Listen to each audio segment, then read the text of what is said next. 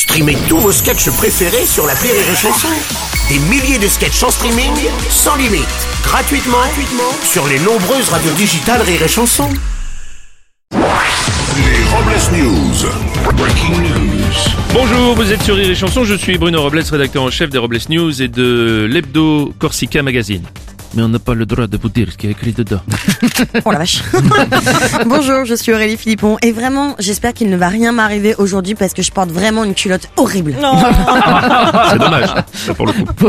Bonjour, je suis Teddy. Et hier, j'ai fait un P qui était un peu plus qu'un gaz, comme quand on est petit. C'est un peu ma Madeleine de Prout. Soyez gentil d'ouvrir la fenêtre. Allez, c'est l'heure des Robles News.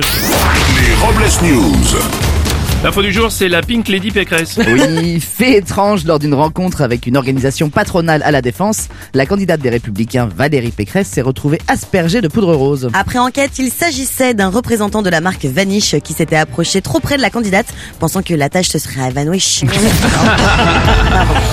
On enchaîne avec ce sujet muet comme une harpe.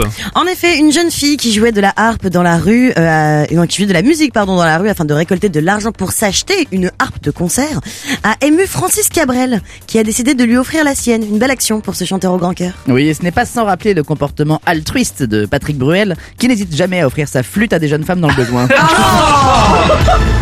Je confirme. On va continuer avec une info de nos voisins belges. Le roi Philippe et son épouse la reine Mathilde ont décidé d'accueillir plusieurs familles de réfugiés ukrainiens chez eux. Une belle initiative de leur part à laquelle le roi Philippe a réagi. Écoutez, nous sommes toujours là pour les gens qui sont dans le besoin.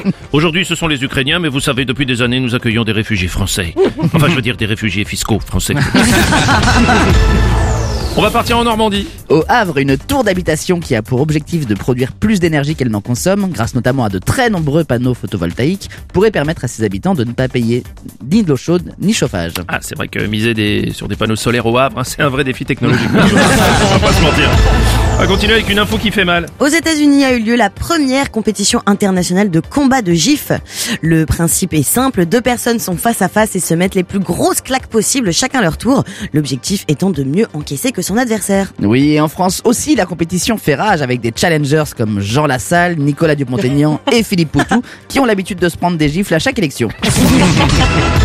On va poursuivre avec la journée nationale du sommeil. Oui, et en parlant de sommeil, des chercheurs ont découvert que l'apnée du sommeil, un trouble de la respiration nocturne, touchait de plus en plus de gens. Bah, c'est pas nouveau, ça, ça a d'ailleurs inspiré euh, Luc Besson. Ah oui, l'histoire de cet homme d'un mètre 90 qui tentait de battre le record d'apnée du sommeil, celui qu'on appelait le, le grand bleu. Oui, voilà, c'est ça.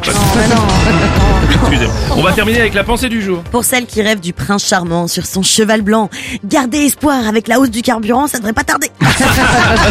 Merci d'avoir suivi les Robles News et n'oubliez pas... Rire et chanson. Deux points. Désinformez-vous Point Les Robles News. Sur Rire et Chanson. Rire et chanson